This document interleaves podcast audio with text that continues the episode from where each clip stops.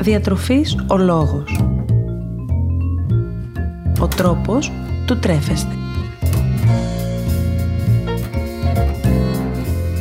Μία εκπομπή με θέματα που αφορούν τη διατροφή.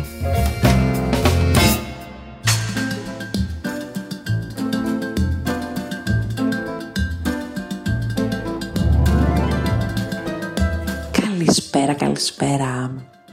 Είμαι Μαριάννα Μανώλη, διαιτολόγος διατροφολόγος και σήμερα σε αυτήν την εκπομπή αποφάσισαμε να συζητήσουμε μαζί για ένα θέμα το οποίο ενδεχομένως να αφορά τους περισσότερους από εμάς και αυτό δεν είναι άλλο παρά το γνωστό πλέον πιστεύω σε όλους μας συναισθηματικό φαγητό. Κατά καιρούς ακούω από πολλούς διαιτώμενούς μου πως η διατροφή που ακολουθούν δυστυχώς δεν είχε τα καλύτερα δυνατά ή επιθυμητά αποτελέσματα. Αφού λίγο το στρες, λίγο το άγχος και λίγο η ενδεχομένως επηρεασμένη ψυχολογική διάθεση οδήγησαν τελικά σε μικρά και αθώα τσιμπολογήματα στην αρχή μέχρι και στην κατανάλωση μεγάλων μερίδων φαγητού.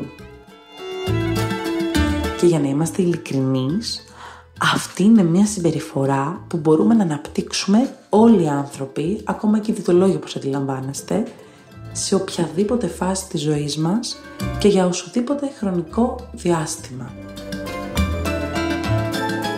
Πάμε όμως να δούμε λίγο για αρχή τι ακριβώς είναι το συναισθηματικό φαγητό προκειμένου να βάλουμε τα πράγματα σε μία σειρά. Αυτό που μαθαίνουμε από μικρή ηλικία ή που τουλάχιστον προσπαθούμε να μάθουμε από μικρή είναι πως θα πρέπει να τρώμε προκειμένου να ζήσουμε. Άρα το φαγητό αυτόματα είναι μία βιολογική ανάγκη που έχει ο άνθρωπος. Και αυτό που αντιλαμβάνεστε είναι μία πολύ μεγάλη αλήθεια. Ο άνθρωπος χρειάζεται το φαγητό προκειμένου να ζήσει και να έχει μέσα στη μέρα του την απαραίτητη ενέργεια που χρειάζεται ώστε να μπορέσει να λειτουργήσει, να κινηθεί κλπ. Όμως από μικρή υποσυνείδητα ίσως μαθαίνουμε πως το φαγητό δεν είναι μόνο μία βιολογική ανάγκη. Το φαγητό είναι και ο τρόπος που έχουμε για να εκφράσουμε τη χαρά μας, τη φροντίδα μας, την αγωνία, το άγχος, ακόμα και τη θλίψη μας. Έτσι, καθώς τα χρόνια περνάνε και οι ευθύνε τόσο σε προσωπικό όσο και σε επαγγελματικό επίπεδο μεγαλώνουν, η σχέση μας με το φαγητό σταματά πια να είναι απλώς αναγκαία και μετατρέπεται πολλές φορές ακόμη και σε συναισθηματική. Πολλοί από εμάς επιλέγουμε να στραφούμε προς το φαγητό προκειμένου να νιώσουμε ασφάλεια και σιγουριά ή ακόμη πολλές φορές απλώς και για να επιβραβεύσουμε τον εαυτό μας. Τις περισσότερες φορές μάλιστα, τα φαγητά που επιλέγουμε να καταναλώσουμε είναι κυρίως γλυκά ή πρόχειρο φαγητό. Κάτι που όπως αντιλαμβάνεστε οδηγεί και σε αυξημένη κατανάλωση ζάχαρης ή λιπαρών. Συναισθηματική κατανάλωση φαγητού λοιπόν είναι η κατανάλωση τροφής με σκοπό την κάλυψη των συναισθηματικών μας αναγκών και όχι με σκοπό τον πραγματικό χωρισμό. Το ατυχές ίσως στην περίπτωση του συναισθηματικού φαγητού όμως είναι πως η αιτία για την οποία οδηγηθήκαμε στην κατανάλωσή του μπορεί παροδικά να βρίσκει μια κάποια λύση αλλά πολύ πολύ γρήγορα επανέρχεται. Αφού στην πραγματικότητα δεν έχουμε δώσει μια ουσιαστική λύση σε αυτό το οποίο μας απασχολεί, απλώς έχουμε προσπαθήσει λίγο να το καλύψουμε. Και το πιο δύσκολο είναι πως μετά από αυτή την κατανάλωση το άτομο αρχίζει τελικά να αισθάνεται τύψεις και ενοχές.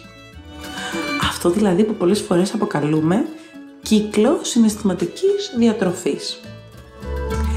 Τι μας λέει ουσιαστικά αυτός ο κύκλος; Κάτι μας συμβαίνει και το οποίο μας αγχώνει, μας πιέζει, μας στρεσάρει, μας δημιουργεί έντονα συναισθήματα γενικώς. Εμείς αισθανόμαστε ξαφνικά ακατανίκητη επιθυμία για φαγητό. Στρεφόμαστε προς το φαγητό γιατί δεν μπορούμε να ελέγξουμε αυτή την επιθυμία και τρώμε περισσότερο από όσο θέλουμε ή από όσο πρέπει πολλές φορές. Τελικά, όταν συνειδητοποιούμε την αυξημένη κατανάλωση φαγητού και το ενδεχομένως να έχουμε σταματήσει μια προσπάθεια, να μην έπρεπε να φάμε τόσο, αισθανόμαστε τύψεις και ενοχές και αδύναμοι σε σχέση με το φαγητό μας. Και καταλήγουμε τελικά να επαναλαμβάνουμε ξανά και ξανά τον ίδιο φαύλο κύκλο. Δηλαδή, έντονα συναισθήματα, έντονη επιθυμία για φαγητό, αυξημένη κατανάλωση φαγητού, έντονα συναισθήματα και πάλι ξανά ξανά από την αρχή. Και αυτό να σας πω την αλήθεια δεν θα μας απασχολούσε τόσο εάν με την πάροδο του χρόνου δεν είχε σαν αποτέλεσμα να χάνουμε τον έλεγχο του βάρους μας και πρωτίστως να μην μπορούμε να ελέγξουμε τόσο το φαγητό μας όσο όμως και τη συναισθηματική κατάσταση στην οποία βρισκόμαστε. Όταν δηλαδή δεν αντιμετωπίζουμε το ίδιο το πρόβλημα που έχουμε, αλλά καταλήγουμε να το στριμώχνουμε κάτω από το χαλάκι. Μερικές ερωτήσεις που μπορούμε να κάνουμε στον εαυτό μας για να συνειδητοποιήσουμε εάν τελικά καταναλώνουμε φαγητό εξαιτίας κάποιας συναισθηματικής κατάστασης είναι οι ακόλουθες. Τρώω περισσότερο όταν αισθάνομαι ότι έχω στρες. Τρώω περισσότερο όταν πεινάω ή ενώ έχω χορτάσει. Τρώω για να αισθανθώ καλύτερα, να ηρεμήσω και να χαλαρώσω όταν έχω κακή διάθεση, νεύρα κλπ. Επιβραβεύω τον εαυτό μου με φαγητό. Αισθάνομαι άνετα και ασφαλής όταν τρώω. Αισθάνομαι αδύναμος ή εκτός ελέγχου όταν βρίσκομαι κοντά σε φαγητό; Αν έχεις βρει τον εαυτό σου να ταυτίζεται με κάποια από αυτές τις ερωτήσεις, τότε ενδεχομένως αρκετά συχνά να καταναλώνεις και εσύ, όπως οι περισσότεροι από εμάς, συναισθηματικό φαγητό.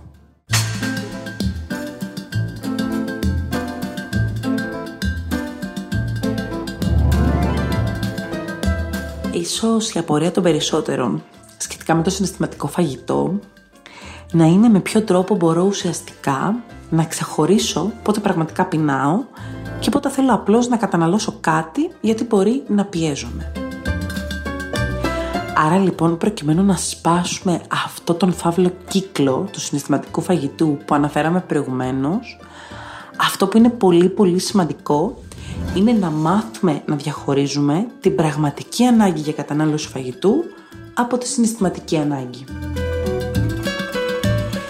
Εάν λοιπόν η επιθυμία που έχουμε είναι μια επιθυμία που έρχεται απότομα, τότε μιλάμε κυρίως για συναισθηματική πείνα. Αφού η βιολογική πείνα έρχεται συνήθως σταδιακά. Οπότε όταν νιώσουμε μια κατανίκητη πείνα για φαγητό και ενώ δεν έχει περάσει αρκετή ώρα χωρίς να έχουμε φάει, συνήθως μιλάμε για συναισθηματική πείνα. Όταν μιλάμε για συναισθηματική πείνα, τότε οι επιλογές φαγητού που έρχονται στο μυαλό μας είναι κυρίως επιλογές γρήγορου φαγητού ή γλυκών. Και μάλιστα πολλές φορές η επιθυμία αυτή επικεντρώνεται και σε πολύ συγκεκριμένα τρόφιμα. Αντίθετα, όταν μιλάμε για βιολογική πείνα, τότε η επιθυμία μας για φαγητό δεν επικεντρώνεται σε ένα συγκεκριμένο φαγητό, ενώ περιλαμβάνει και άλλες επιλογές που ανήκουν στην κατηγορία των θρεπτικών φαγητών, όπως για παράδειγμα η κατανάλωση μιας σαλάτας. Κατά τη διάρκεια κατανάλωσης συναισθηματικού φαγητού, αυτό που είναι πολύ βασικό είναι η έλλειψη του μέτρου και του κορεσμού. Τι εννοούμε; Όταν καταναλώνουμε φαγητό χωρίς να είμαστε ικανοί να αισθανθούμε χορτάτη, τότε μιλάμε για συναισθηματική πείνα. Ενώ όταν το φαγητό που καταναλώνουμε μας προκαλεί πληρότητα και κορεσμό, τότε μιλάμε για βιολογική πείνα, για βιολογική ανάγκη φαγητού. Όταν νιώθουμε το στομάχι μας να ζητάει φαγητό, τότε τις περισσότερες φορές μιλάμε για βιολογική πείνα. Ενώ όταν η ανάγκη για φαγητό μπορεί να προκύπτει μετά από μια στρεσογόνο κατάσταση, τότε αναφερόμαστε κυρίως σε συναισθηματικό φαγητό. Τέλος, ίσως και το πιο σημαντικό να είναι αυτό ακριβώς που αναφέραμε και προηγουμένως. Δηλαδή, όταν πια το γεύμα μας τελειώσει, εάν πρόκειται για μια βιολογική ανάγκη η οποία ολοκληρώθηκε, τότε αισθανόμαστε ένα αίσθημα πληρότητας και ηρεμίας. Έχουμε φάει, έχουμε χορτάσει, είμαστε καλά. Αντίθετα, όταν το φαγητό που καταναλώνουμε οφείλεται τελικά σε συναισθηματικούς λόγους, τότε το συνέστημα που τίνει να επικρατεί μετά είναι αυτό του άγχους, του στρες και των ενοχών. Έχω φάει πολύ, δεν μπορώ να σταματήσω, όταν πια σταματάω νιώθω τύψεις και ενοχές. Ποιος είναι όμως ο τρόπος μέσω του οποίου μπορούμε να ελέγξουμε την κατανάλωση συναισθηματικού φαγητού τελικά; Γιατί φαντάζομαι ότι αυτό είναι και αυτό το οποίο απασχολεί τους περισσότερους. Ο πιο διδεδομένος ίσως τρόπος για να μπορέσουμε να το ελέγξουμε όλο αυτό και να μπορέσουμε να βάλουμε ένα φρένο ενδεχομένως είναι να κρατήσουμε ένα ημερολόγιο κατανάλωσης τροφίμων. Πρόκειται για ένα ημερολόγιο στο οποίο πρακτικά καταγράφουμε την ώρα που καταναλώνουμε ένα τρόφιμο, την ποσότητα που καταναλώνουμε από αυτό το τρόφιμο, αλλά και τα συναισθήματα ή τις ενοχλήσεις που μπορεί να μας προκαλέσει η κατανάλωσή του. Και όταν μιλάμε για συναισθήματα ή ενοχλήσεις, μιλάμε τόσο σε σωματικό επίπεδο, αν δηλαδή μας προκαλεί κάποιο πρίξιμο ή φούσκωμα, όσο και σε συναισθηματικό επίπεδο, αν δηλαδή μας προκαλεί κάποια αντίδραση μετά την κατανάλωση ή πριν. Είχα νεύρα και έφαγα. Έφαγα και αισθάνθηκα άσχημα. Μπορείτε να κρατήσετε ένα ημερολόγιο τροφίμων είτε σε ένα απλό τετράδιο είτε σε ένα ημερήσιο ημερολόγιο. Ξέρω πως δεν είναι μια ιδιαίτερα εύκολη διαδικασία, ιδίως με την καθημερινότητα να τρέχει, αλλά πρόκειται για ένα πολύ πολύ χρήσιμο εργαλείο τόσο για εσάς όσο και για εμάς. Εναλλακτικά, μπορείτε να καταγράφετε τα τρόφιμά σας, να τραβάτε με το κινητό σας μία φωτογραφία όταν καταναλώνετε, ώστε να έχετε στο μία ένδειξη της ποσότητας και σιγά σιγά να καταγράφετε όλο και περισσότερα. Επίσης, όπως είπα και λίγο πριν, το μερολόγιο κατανάλωσης τροφίμων αποτελεί και για εμάς διαιτολόγους ένα πολύ πολύ σημαντικό εργαλείο, αφού είναι ο τρόπος για να μπορέσουμε να δούμε πολύτιμες πληροφορίες τόσο για τις καθημερινές σας διατροφικές συνήθειες, όσο και για τον τρόπο με τον οποίο συνηθίζετε να λειτουργείτε διατροφικά μέσα στην ημέρα. Εξίσου πολύ σημαντικό είναι να μπορείς σιγά σιγά να αρχίσεις να ελέγχεις τα συναισθήματα και τις επιθυμίες. Όταν αυτές φυσικά σχετίζονται με το φαγητό, έτσι. Όταν έχεις μια ακατανίκητη επιθυμία, προσπάθησε εκείνη τη στιγμή να καταλάβεις για ποιο λόγο θες να φας πραγματικά. Είσαι χωρίς φαγητό πολλές ώρες ή κάτι έχει συμβεί και νιώθεις έντονη επιθυμία για φαγητό; Προσπάθησε να μην έχεις στο χώρο σου πολλά τρόφιμα που μπορούν να σε οδηγήσουν σε συναισθηματικό φαγητό. Εάν στα ντουλάπια σου έχεις πολλά γλυκά για παράδειγμα και γνωρίζεις ότι θα είναι εκεί, είναι πολύ πιθανόν σε στιγμές βαρεμάρας να τα αναζητήσεις. Ανταυτού, έχει γρήγορη πρόσβαση σε τροφές που είναι πιο υγιεινές για τον οργανισμό, όπως φρούτα, λαχανικά, γιαούρτι και άλλα, ώστε ακόμα και σε ένα επεισόδιο συναισθηματικής κατανάλωσης να μην είναι αυξημένη η πρόσληψη λιπαρών ή ζάχαρης τι μπορώ να κάνω για να αντιμετωπίσω τα συναισθήματα που μου δημιουργούν την ανάγκη να καταναλώσω φαγητό; Αν αισθάνεσαι μοναξιά ή θλίψη, δοκίμασε να καλέσεις έναν φίλο σου ή κάποιον άνθρωπο που αγαπάς και να μιλήσεις μαζί του. Προσπάθησε να κάνεις πράγματα που σε κάνουν να αισθάνεσαι καλύτερα. Αν έχεις υπερβολικό στρες ή άγχος, τότε αθλήσου χόρεψε, βγες μια βόλτα, χρησιμοποίησε ένα μπαλάκι αντιστρες, μέχρι να καταφέρεις να εκτονώσεις όλη αυτή την αρνητική ενέργεια του άγχους και του στρες. Αν νιώθεις έντονη εξάντληση και κούραση, τότε δοκίμασε αντί να φας κάτι, να περιποιηθείς λίγο τον εαυτό σου. Κάνε ένα μπάνιο, δες μια ταινία, διάβασε ένα βιβλίο, κάνε γενικώς πράγματα που μπορούν να σε χαλαρώσουν. Τέλος, αν αισθάνεσαι βαρεμάρα, τότε προσπάθησε να βρεις κάτι δημιουργικό για να κάνεις και που δεν συνηθίζεις. Κάνε μια ζωγραφιά, μάθει μια ξένη γλώσσα, δοκίμασε ένα καινούριο άθλημα, οτιδήποτε μπορεί να σε βοηθήσει να ξεφύγεις από την ανία.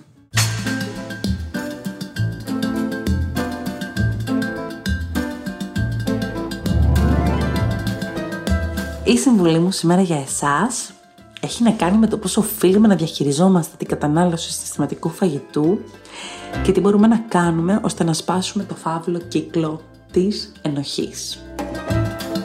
Όπως έχουμε ήδη αναφέρει πάρα πολλές φορές σήμερα, η κατανάλωση συστηματικού φαγητού δεν είναι κάτι που συμβαίνει μόνο σε εσάς, αλλά σχεδόν σε όλους τους ανθρώπους.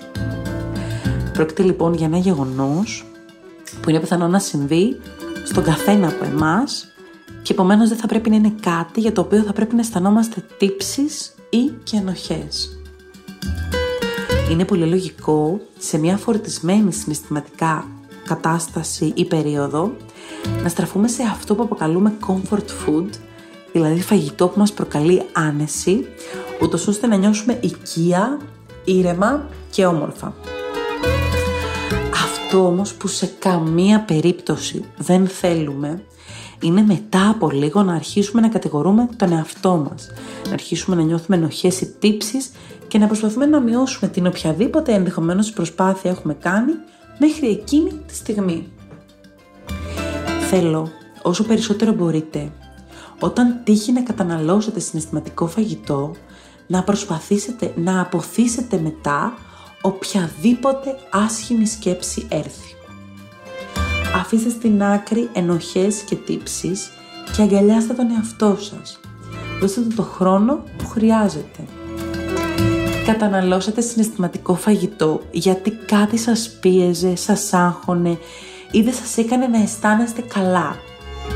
Μη μεγαλώνετε λοιπόν αυτό το άσχημο συνέστημα προσδίδοντάς του ταυτόχρονα και ενοχές. Ανταυτού, όταν η κατανάλωση σταματήσει, προσπαθήστε να συνειδητοποιήσετε ποιος ήταν ο αρχικός λόγος που σας οδήγησε εκεί. Τι ήταν αυτό που σας πίεζε συναισθηματικά και αποφάσισατε υποσυνείδητα να στραφείτε στο φαγητό; Βρείτε ουσιαστικούς τρόπους ώστε να αντιμετωπίσετε αυτό το συνέστημα. Γιατί όσο συναισθηματικό φαγητό και αν καταναλώσουμε, αν δεν αντιμετωπίσουμε την αιτία, τότε αυτή θα επαναλαμβάνεται. Και δεν είναι το πρόβλημα το συναισθηματικό φαγητό στο οποίο οθούμαστε, αλλά μια κατάσταση που τελικά συνεχίζει και να μας αγχώνει και να μας πιέζει. Θέλω να θυμάστε πάντοτε πως ένα ακόμη και θερμιδικά αυξημένο γεύμα δεν έχει τη δυνατότητα ούτε να μας παχύνει, ούτε να μας καταστρέψει μια προσπάθεια. Χρειάζονται πολλά και συνεχόμενα τέτοια γεύματα για να πούμε ότι βλέπουμε μια αύξηση στο βάρος μας ή μια λανθασμένη διατροφική συμπεριφορά που μετέπειτα μπορεί να μας επηρεάσει. Οπότε ναι, την επόμενη φορά που αναπόφευκτα μπορεί να καταναλώσετε συναισθηματικό φαγητό, τουλάχιστον φροντίστε απλώς να το απολαύσετε και αποφύγετε μετά οποιαδήποτε κακιά σκέψη.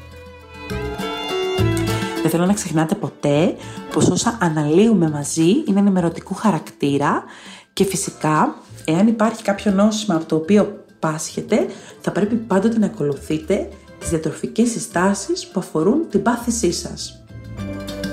Τέλος, ό,τι και αν κάνετε, νοσείτε ή όχι, μην ξεχνάτε να ζητάτε πάντοτε τη γνώμη ενός επιστήμονα υγείας που γνωρίζει το ιατρικό σας ιστορικό και μπορεί να σας κατευθύνει ανάλογα με γνώμονα πάντοτε τις δικές σας ανάγκες σε συνδυασμό με την ιατρική γνώση. Για σήμερα σας έχω μία εύκολη συνταγή για χορταστικά, θρεπτικά και νόστιμα τρουφάκια που μπορείτε να φτιάξετε και να καταναλώσετε είτε στα σνακ είτε σαν γλυκάκι στις μεγάλες λιγούρες. Τελικά που θα χρειαστείτε είναι πολύ απλά και ενδεχομένως να τα έχετε ήδη στο σπίτι και μας δίνουν περίπου 25 τρουφάκια. Χρειαζόμαστε λοιπόν 250 γραμμάρια μπισκότα χωρίς ζάχαρη, 2 όριμες μπανάνες, 300 γραμμάρια από ταχίνι ή οποιοδήποτε βούτυρο από καρπούς, όπως για παράδειγμα φυσικό βούτυρο ή αμυγδαλοβούτυρο, 10 γραμμάρια ενδοκάριδο και λίγο έξτρα για το σερβίρισμα, καθώς και λίγη μαύρη σοκολάτα ή κακάο επίσης για το σερβίρισμα. Η διαδικασία είναι πάρα πολύ απλή. Σε ένα μούλτι θρηματίζουμε τα μπισκότα και τα αφήνουμε στην άκρη. Έπειτα, στο ίδιο μούλτι, πολτοποιούμε τις δύο μπανάνες μέχρι να σχηματιστεί μια ομοιόμορφη πάστα. Παράλληλα, σε ένα κατσαρολάκι, ζεσταίνουμε το ταχίνι ίσα ίσα μέχρι να ρευστοποιηθεί. Σε ένα μπολ τοποθετούμε και τα τέσσερα υλικά, μπισκότα, ταχίνι, ινδοκάριδο και μπανάνες και ανακατεύουμε πολύ καλά το μείγμα. Το αφήνουμε για μία ώρα περίπου στο ψυγείο και έπειτα το βγάζουμε και πλάθουμε μικρά τρουφάκια τα οποία τοποθετούμε και πάλι στο ψυγείο για περίπου μία ώρα. Σε ένα κατσαρολάκι μπορούμε αν θέλουμε να λιώσουμε μαύρη σοκολάτα και να βουτήξουμε τα τρουφάκια μας σε αυτή ή να στολίσουμε με κακάο ή ενδοκάριδο. Επιλέξτε ό,τι σας αρέσει περισσότερο ή φτιάξτε τρουφάκια και με τις τρεις επιλογές. Εάν επιλέξετε να στολίσετε με λιωμένη σοκολάτα, αφήστε λίγο ακόμη στο ψυγείο μέχρι η σοκολάτα να παγώσει. Διατηρήστε τα τρουφάκια σας στο ψυγείο για 2 με 3 ημέρες και καλή σας απόλαυση. Σας περιμένω λοιπόν στο Instagram Διατροφής ο Λόγος και στο Facebook Μαριάννα Μανώλη Διατολόγος Διατροφολόγος ώστε να μοιραστούμε μαζί διάφορες ιδέες σχετικές με το φαγητό, συνταγές και έξυπνες συμβουλές καθώς επίσης να συζητήσουμε για διατροφή και υγεία αλλά και να λύσουμε τις δικές σας απορίες ή τις δικές σας ανησυχίες σχετικά με τη διατροφή. Περιμένω τις δικές σας ιδέες και προτάσεις για επόμενα θέματα που θα θέλετε να συζητήσουμε. Σας ευχαριστώ πολύ για την ώρα που περάσαμε μαζί και να θυμάστε να απολαμβάνετε πάντοτε τις στιγμές σας και να μην ξεχνάτε πως εμείς ορίζουμε το φαγητό μας και όχι το φαγητό μας εμάς. Καλή σας συνέχεια!